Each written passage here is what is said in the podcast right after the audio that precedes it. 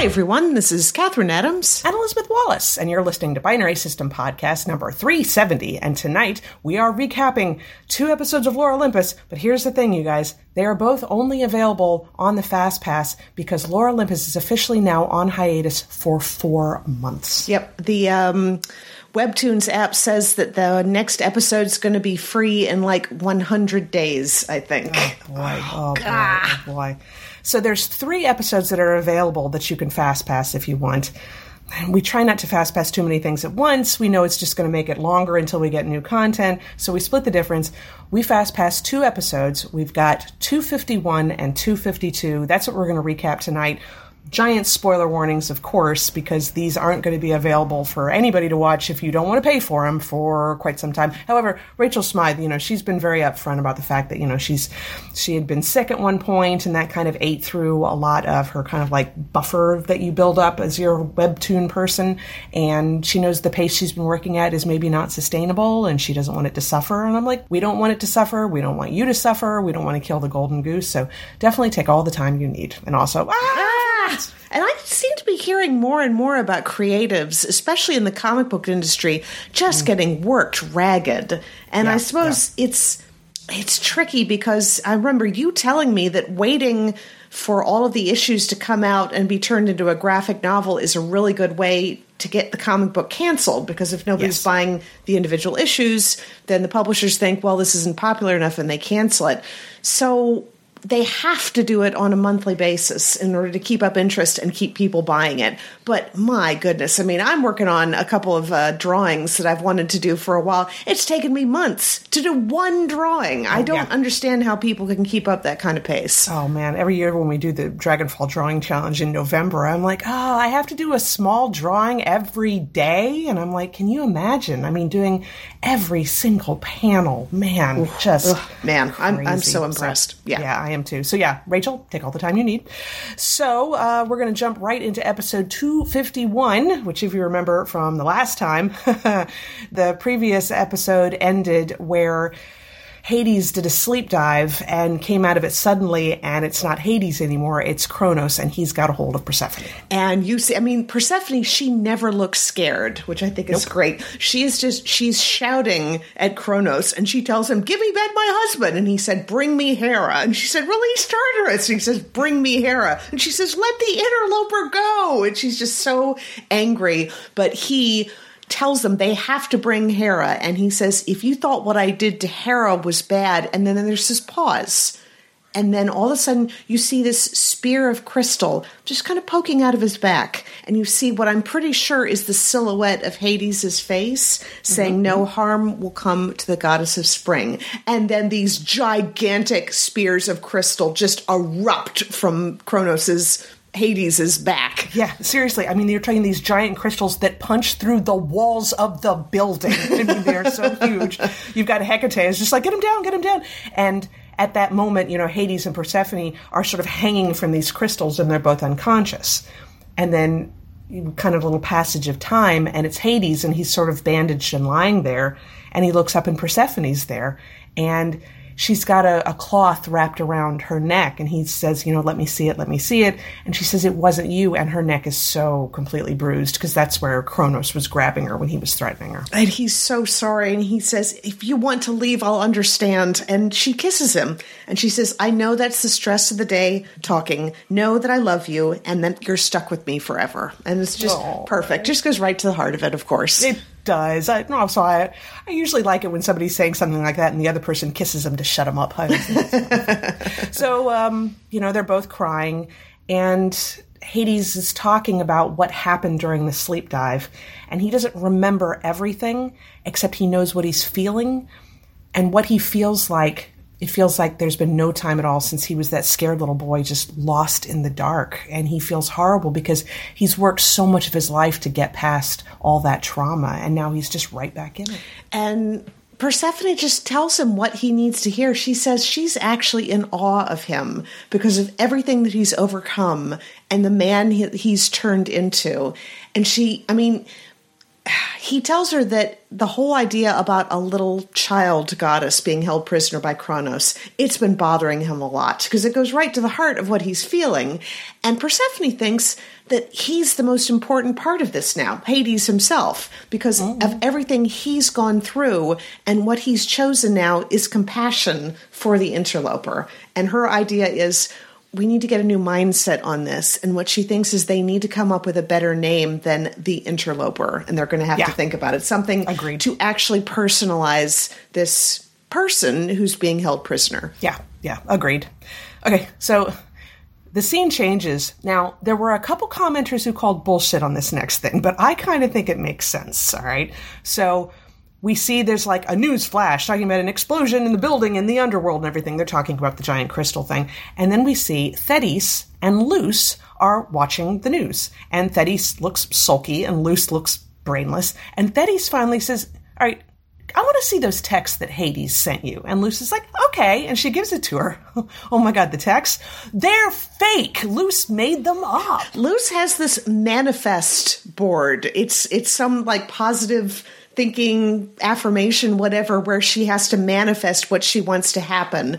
But at the same time, she thinks that this manifesting is as good as the fact that Hades actually loves her. Yeah. And I think, I mean, she's delusional but it seems like she's been helped along on this delusion by this ridiculous positive thinking sort of mindset. I bet she has a guru or somebody that she's gone to oh, or yeah. or a YouTube video or something. But yeah. yeah, so it's silly and Thetis just absolutely cannot believe that this has all been faked and that Luce still believes it. And they're both sitting there looking angry. And Thetis says, I miss Minthe. And I'm like, yeah, I bet you do, because Minthe was a much better companion than Luce is ever going to be. And she's gone for good. That's right. Not going to get her back. So, ugh. did you ever read that book, The Secret?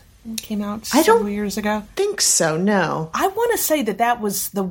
I mean, I'm sure lots of books have done this, but I think that's what popularized this idea that if you really want something, you have to really concentrate and focus on it and believe it and write it down and all that kind of stuff. It's all like a lot of hoity-toity, la la bullshit type stuff and everything. but that's what I thought when I saw that. I was just like, this magical thinking. I mean, there's there's thinking positively and there's also being delusional. So anyway, so we go back now, we're back into the mortal realm. Now, in the very beginning of this episode, we did see a brief moment, and that's when Psyche and Hephaestus had seen this picture that had been on Apollo's phone, I believe, and it was a picture of Cassandra.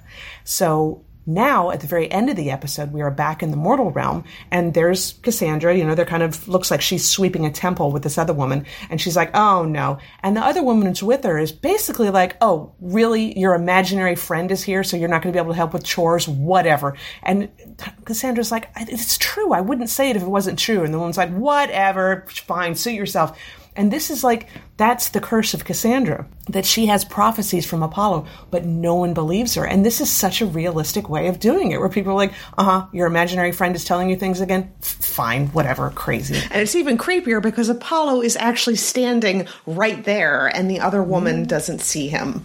Nope, and nope, nope. Apollo just, you know, smiles down at her and says, Hello, Cassandra.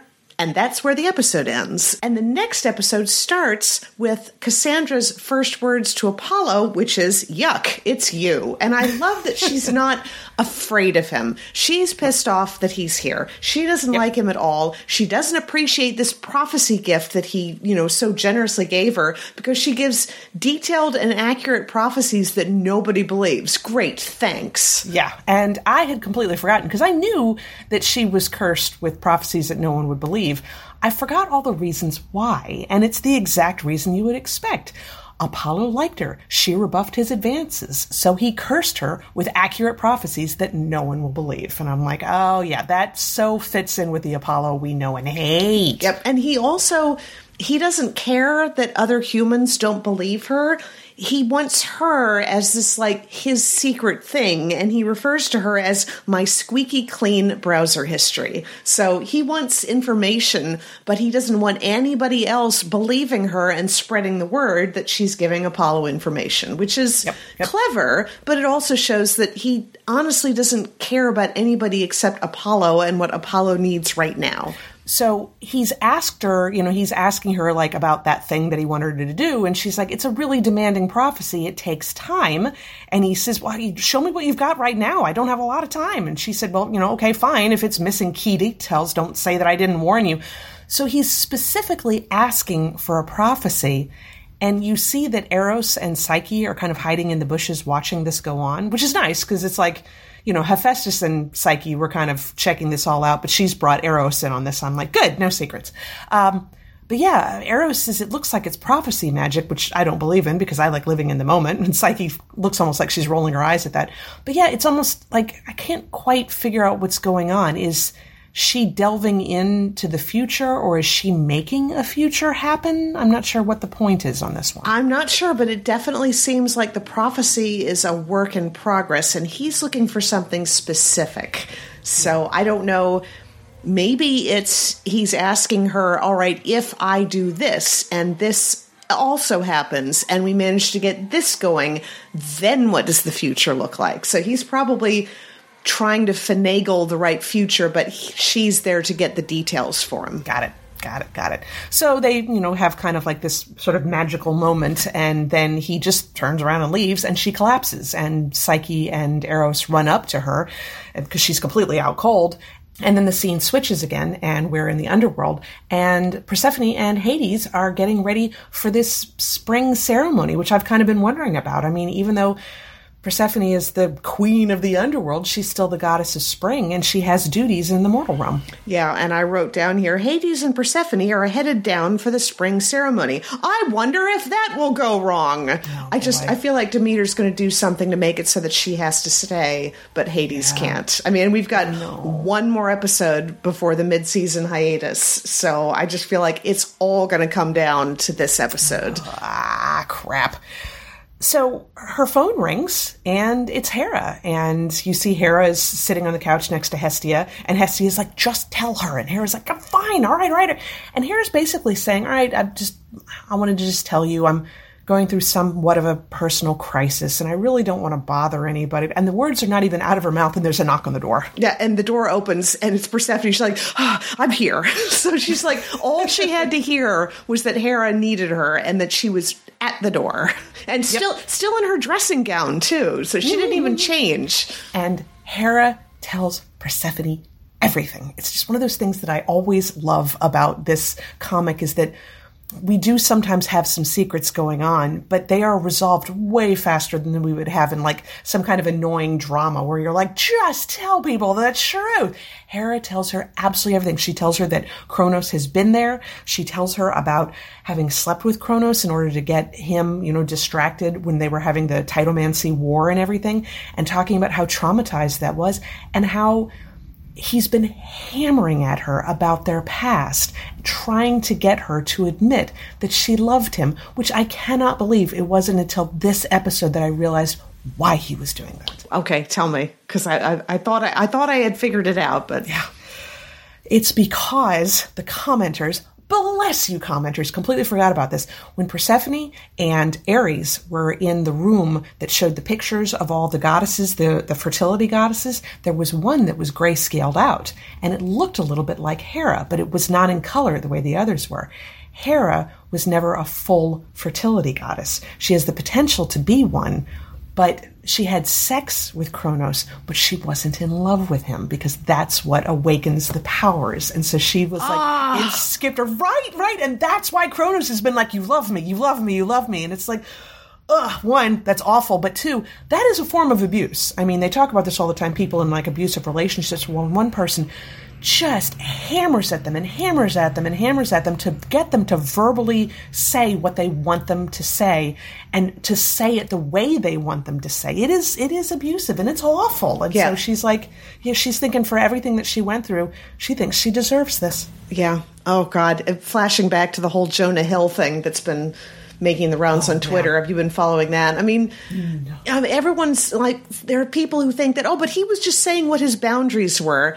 And I think my favorite summary of the whole stupid situation is that there are guys out there that they say they want a submissive woman, but they are not attracted to submissive women. They are attracted to vibrant, intelligent, beautiful, outgoing women who are strong and have their own career and their own needs, and then they get like a trophy for themselves by breaking them, by turning them into the submissive woman, at which point they probably cheat on them because they found somebody that's more exciting like they used to be. So you have this whole idea that of transforming somebody until they say what you want and then it's probably not even going to stop the abuse once that happens. Nope. And that's I mean Hera looks just oh, she just looks so done. I mean, there's like tears leaking out of her eyes and she's leaning on one of her hands. Of course, art is just beautiful, but she just, she feels like she's tied to him somehow. And I'm like, oh my God, that absolutely reminds me of Persephone, how she felt yes. after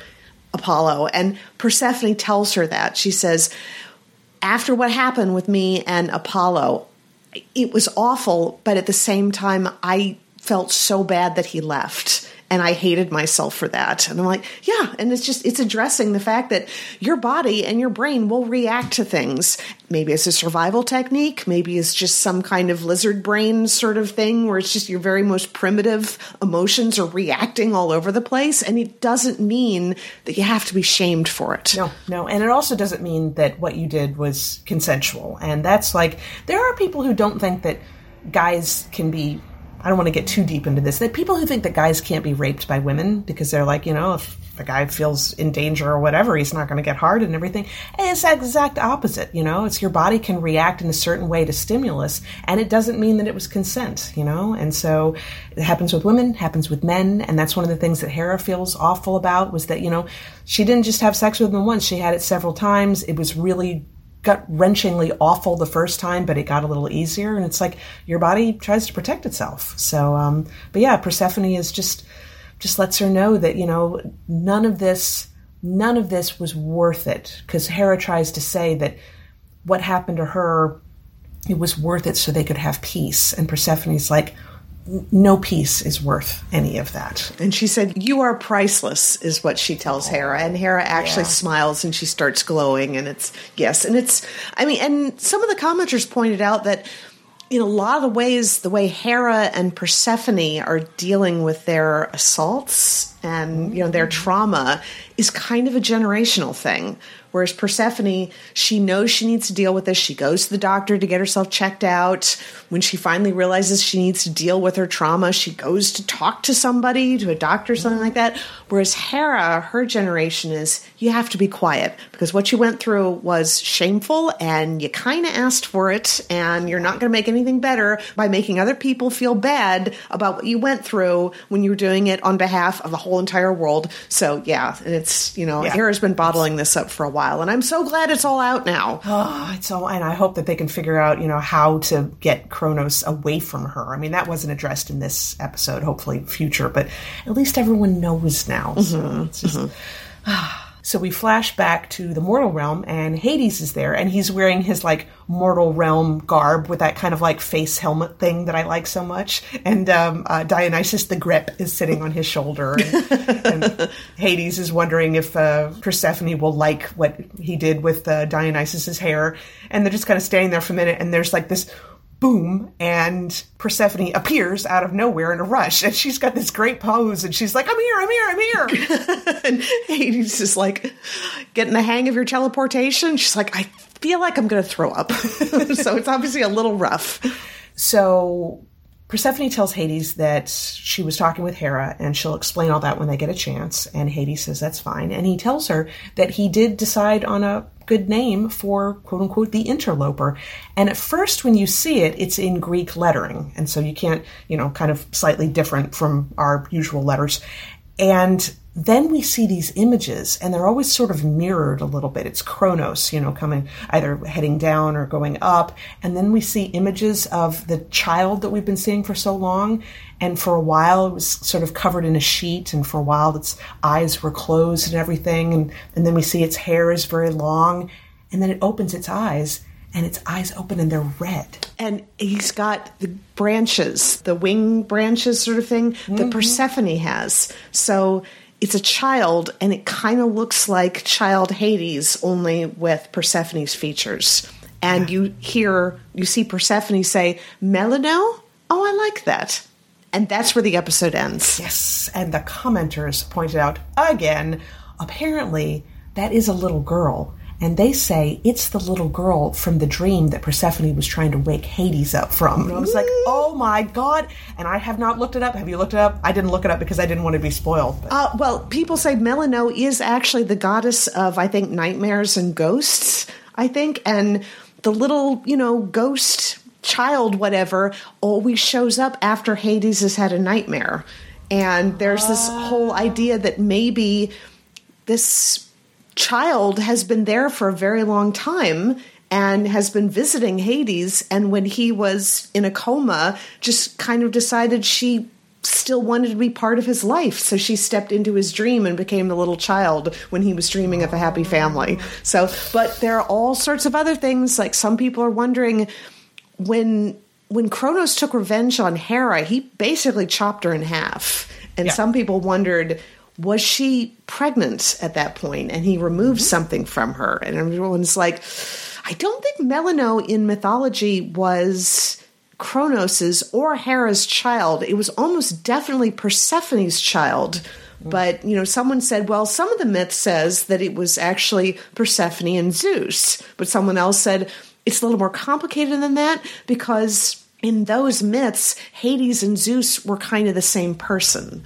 So it's most likely going to be something to do with Hades and something to do with Persephone. And maybe oh. maybe she has manifested this because she told him she could take a part of him and actually create a child using her, you know, spring goddess fertility whatever powers. So, yep, yep, oh. that's very interesting. It was a nice way to end the episode too because it wasn't it wasn't awful. It wasn't a like a I'm sure next time we're going to have the dropkick of an episode where we get to wait for four months to find out. But then what happened? I know, I can't decide. I'm, I'm almost sort of thinking, I'm like, can I just wait until Thanksgiving before I read that third episode? I I don't, don't, know. I don't know. Mm. It's a good idea. Will it happen?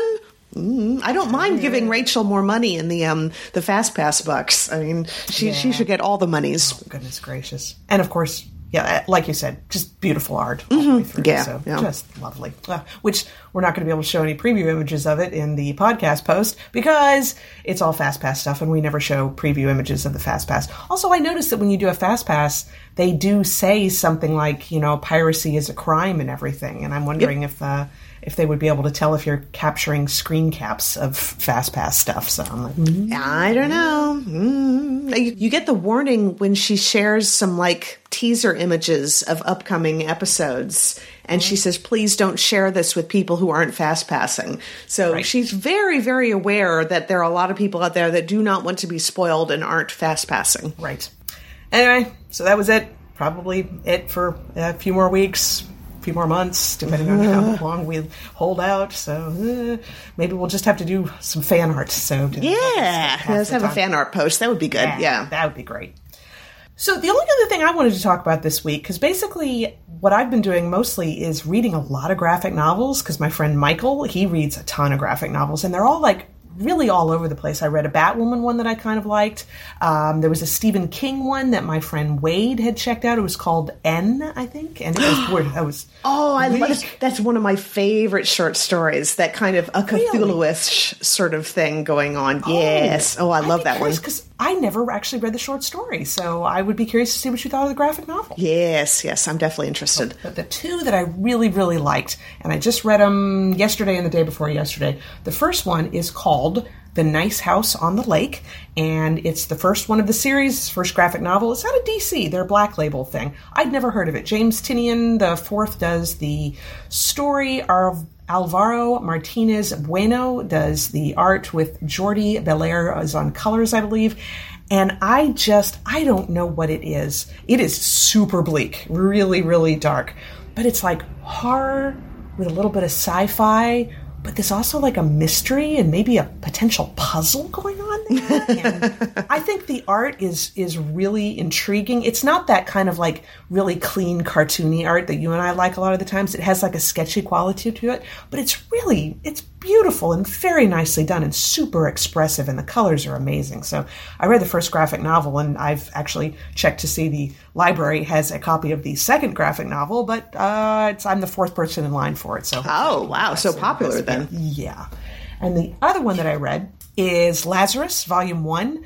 Uh, Greg Rucka is on the story on there, and it's sort of a future dystopian world. Uh, you know, you've got like various families run the whole world. There's some kind of climate change stuff is going on as well. Um, you know, they have like they always say the population of a place family four serfs 187 waste 2 million, you know, and it's like, I guess waste are people who are not serfs for whatever reason. So, and it's really, but mm. Lazarus is just, you know, I guess most of the families have one person in the family who can't be killed for whatever reason. And so the story here is uh, mostly focused on this one woman who's the Lazarus of this one family. And she at one point talks with the Lazarus of another family. And there's this kind of idea, kind of like, you know, they're part of like rival families but they understand each other because they're like you know the spearhead of their fighting force and they can't be killed and everything. Oh my god. Uh, Joacquim who is the lazarus of the other family and everything tom hiddleston needs to play him in the movie. That's really? looks like. Yes i totally see it. Every time i look i was just like amazing. He's like this really great fighter, can't be killed, and they kind of have like a little bit of a will they, won't they thing going on. I'm like, I like all of it. So highly recommend that one too. Well, the two things I had to talk about I've watched up to episode three of the Book of Boba Fett, and I know exactly what you're talking about with the irritating kids. Now, it's oh. irritating teenagers, but it's like disaffected teenagers that Boba Fett decides he's going to hire them to be on his, you know, payroll, whatever. And I'm just like, sure sure, why not? But you know, they have they have a big street chase at one point, and I'm like, oh god, this is so much more irritatingly green screened than I would oh, really like. And I like I didn't yeah. like any of that. There's this whole thing going on with the mayor uh, is throwing obstacles in Boba Fett's way, and he's got this like henchman who is so irritating, and it's like I know he's supposed to be irritating but it all feels so out of place. And then you're still getting flashbacks to um, Boba Fett's time with the Sand People. And there's this big spiritual thing that was going on that I thought had some interesting images and like dancing around a campfire and him crafting his own, you know, fighting staff, which I love me a good crafting sequence, but none of it felt terribly earned. And I was I was kind of sad when you find out that the whole sand tribe got slaughtered by, you know, whatever this gang that came in and killed them all and i'm like mm, i guess they weren't as good at fighting as you thought they were boba fett but yep. yeah so, but then you know there was when he they were all still alive. There was a whole thing where they were fighting the train that didn't ride on tracks or something like that. Mm-hmm. There was some mm-hmm. there were some fun images. Like somebody yeah. gets kicked out a window and you're looking at the ground going past you, you know, out the window. And when the person gets kicked out of the window, you see them hit the ground, and then they're gone. And I just thought that yeah. was a good that was a good effect there. Yeah. But yeah, I didn't. I just uh, I understand it's supposed to get better after this point. But that's another irritating thing with streaming services. I do not like this whole idea about, oh, you have to get through three episodes and it'll be great, or you have to get through the first two seasons and then it really picks up. I don't like that. I don't like the investment in time. It's another thing that makes me not want to watch things until it's done and I can talk to people and find out is the effort worth it or not. Right, right. Which, I mean, I would say Hugh, who does our movie and TV reviews, he thought it was worth it, but Hugh likes everything. So yeah, I did. There's an episode coming up, I can't remember which number, where I remember when it came out and someone said, wow, that episode of Boba Fett was one of the best Mandalorian episodes I've seen. So, yeah.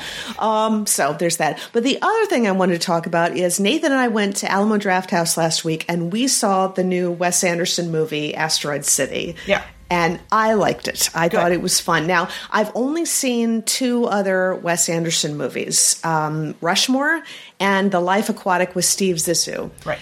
And I liked them, but with the other movies, it's always you can really feel like there's this slight bit of unreality going on where people's dialogue is just quirky and you're not you especially the life aquatic with steve zissou it's like an adventure movie sometimes and people delivering these angsty you know proclamations whatever and you're like okay yeah I, I see that he's going for this sort of thing to keep you off kilter but you know it never really comes across as real hmm. in in Asteroid City, all of that works in its favor because it's a play. Oh. Like the whole story of all of these people in like, you know, a sort of fantasy fairy tale 1950s, 1940s sort of, I think. Yeah. Um, going to this quirky little town in the middle of the desert for this asteroid ceremony and weird things happen and the government has to put them all in like quarantine that is a play, but it's all set out in this hyper realistic, brightly colored desert town where everybody's just kind of, it's all, it's strange, but you know it's supposed to be strange, but it's a strange. But at the same time, you're seeing the story of how the play was created and, you know, cast and produced and everything. And that is filmed as if it's a play. Like you're actually seeing oh. people on sets interacting with each other. So it's like, oh, it just kind of sets your brain on fire. And I understand that oh. a lot of people don't quite like it just because of it's weird and the whole not really getting what the point was is sort of the point. But I just I just thought it was fun. It was definitely oh. fun. Oh, Oh, and yeah, and let me tell you, everybody is in it. If you're playing that Actorle game and you happen Oh, to yeah. get Asteroid City, it's not going to help you at all because you're like, okay, there's like a dozen people that I recognize in this movie. Nice. I actually like that though because the whole movie you're like, oh, check it out. Oh, I'll be darned. Oh, look at that. But I guess that's going to wrap us up for the week. So make sure to check out pixelatedgeek.com for all the book reviews, the movie reviews, the comic book reviews, the photo galleries. By the time this episode comes out, we are at Comic Con. Can't wait. Oh my gosh. I'm waiting. I love that um, Instagram reel that you posted of WonderCon yeah. uh, while we're waiting for uh, the all the lovely reels that we're going to get of cosplay at Comic Con. The whole dance number. There were people doing a dance number at WonderCon. Yeah, and I didn't know what dance they were doing. I, it wasn't like it wasn't the electric slide and it wasn't the Cupid shuffle. It was some type of you know one of those type of dances. And so there were a bunch of cosplayers out doing that, and I got a little little tiny video of them doing. It was very fun. But yeah, the cosplay is always the best, especially since you know now that the actors have actually joined the writers' strike in order to try and make the studios knuckle under. Uh, you know, if you're striking, you're not allowed to do convention appearances. So I don't know that there's going to be a lot going on in Hall H or the big ballroom, but there's always, you know, we've gone to tons of little panels like Cosplay 101, and I went to a leatherworking one at one point, and there's, um, God, I've just had so many invites to so many different panels. Um, and Wade, because of the agency he worked with, he got an invite and can bring one person to a Good Omens experience on Friday night, uh, excuse me, Saturday night at nine. So we're going to be doing that.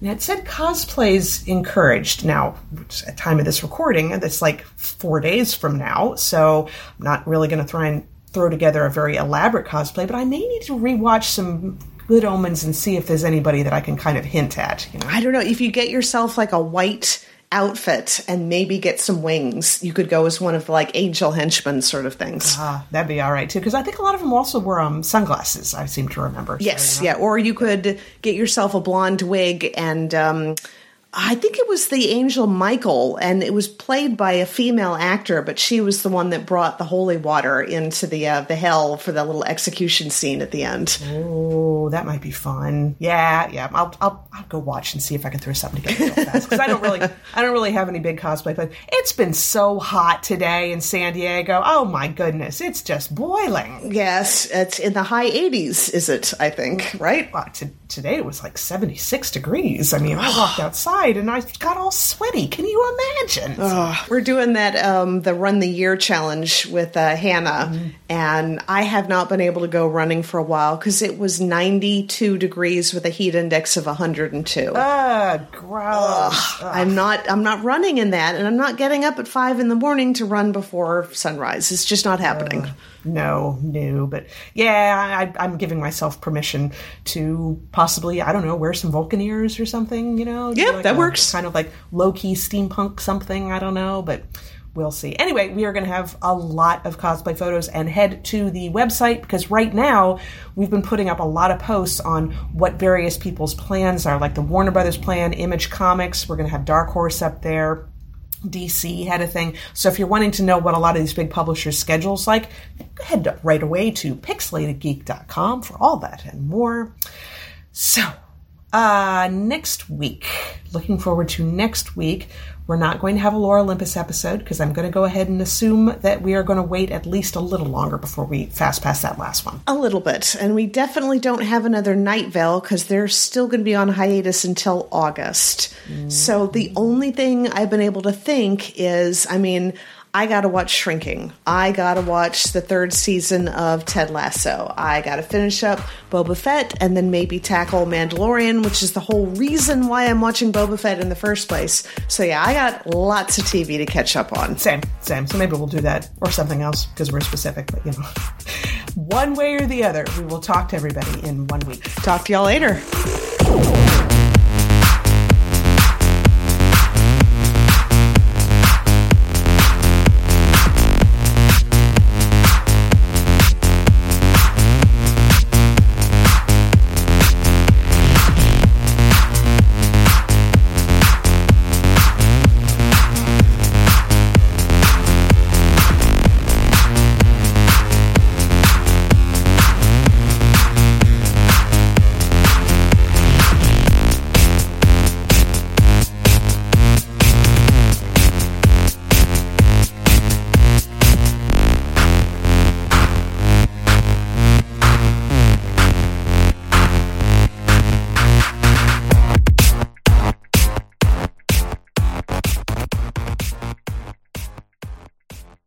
The next episode ends with Cassandra's first words to Apollo. Actually, you said and you said the next episode ends. oh, sorry. Good. And then the scene switches again. We're in the mortal realm. Um, nope. Hang on. Try that again. So we flash back down to the mortal realm, and Apollo is there. Uh, you said like- Apo- you said Apollo. damn it, always do that. Decide that she came up with a name for the interlope. Uh, sorry. Let's start that one again.